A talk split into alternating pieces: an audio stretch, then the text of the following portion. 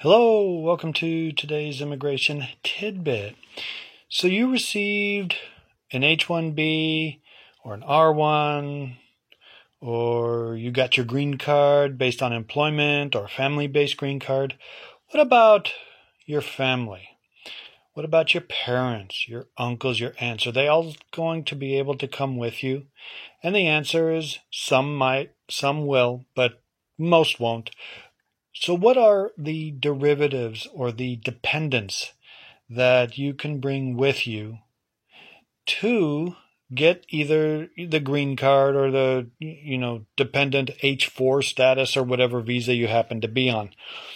And not every visa has dependent status. Like for example, if you got a B2, uh, your kids and or spouse do not get a derivative B2.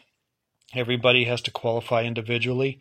However, if dependents qualify, then you that means that a spouse and unmarried children under 21. So if they're 19 and married, they're not a dependent. Okay, um, so it has to be under 21 and single.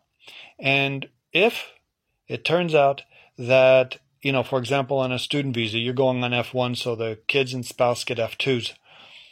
If it turns out that they're going to turn 21, by operation of law, their status will automatically terminate if you haven't taken care of it before they turn 21.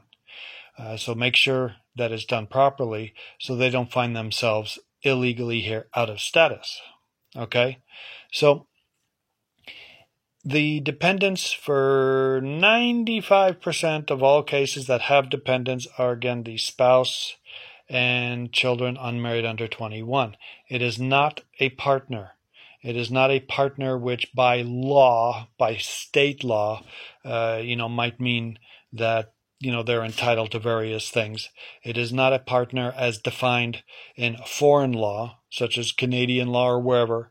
Um, it it has to be spouse okay, not something that substitutes for spouse in another jurisdiction or something that is recognized in family law on another jurisdiction.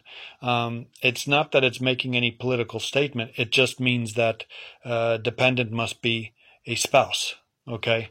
Um, and a spouse, of course, is defined as legal marriage. So that's that. Um, as far as other types of de- uh, dependents, um, there are exceptions, uh, very few, but for example, if you're getting a U visa, under certain circumstances, a sibling can actually come along and or uh, parents can come along. Um, you know in some situations the dependent list is quite large. Um, but the the the gist of it is that uh, spouse and or uh, kids can come along and for them to get their interviews uh, it's you know, much easier than, of course, getting the main one, which is what you got. Now, that doesn't mean that if someone's inadmissible just because they're a dependent or derivative, that they can automatically come in.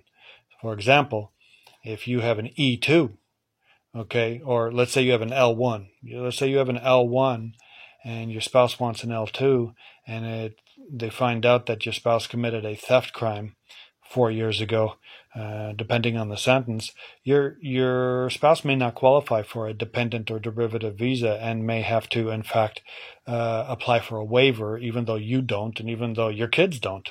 Okay, um, so it does depend on the situation. Okay. Short Cast Club